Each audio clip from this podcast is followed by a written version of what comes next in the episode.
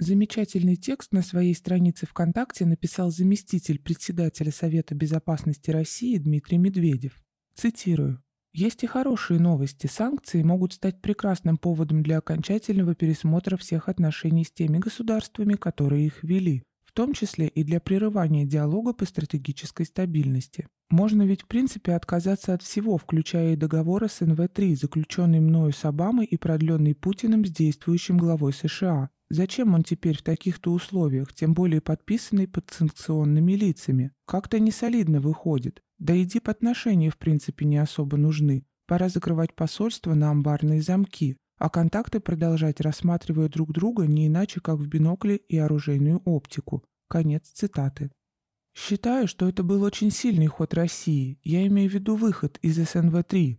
Соединенные Штаты комфортно себя чувствуют только тогда, когда могут контролировать уровень эскалации.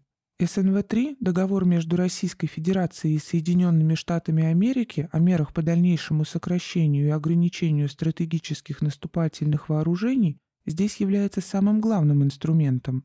То количество и жесткость санкций, которые были введены против нашей страны и в том числе против высшего военно-политического руководства России за последние несколько дней, это достаточное основание отказаться от пролонгации СНВ-3, которая была проведена в начале февраля 2021 года. Пора уже вывести США из их зоны комфорта.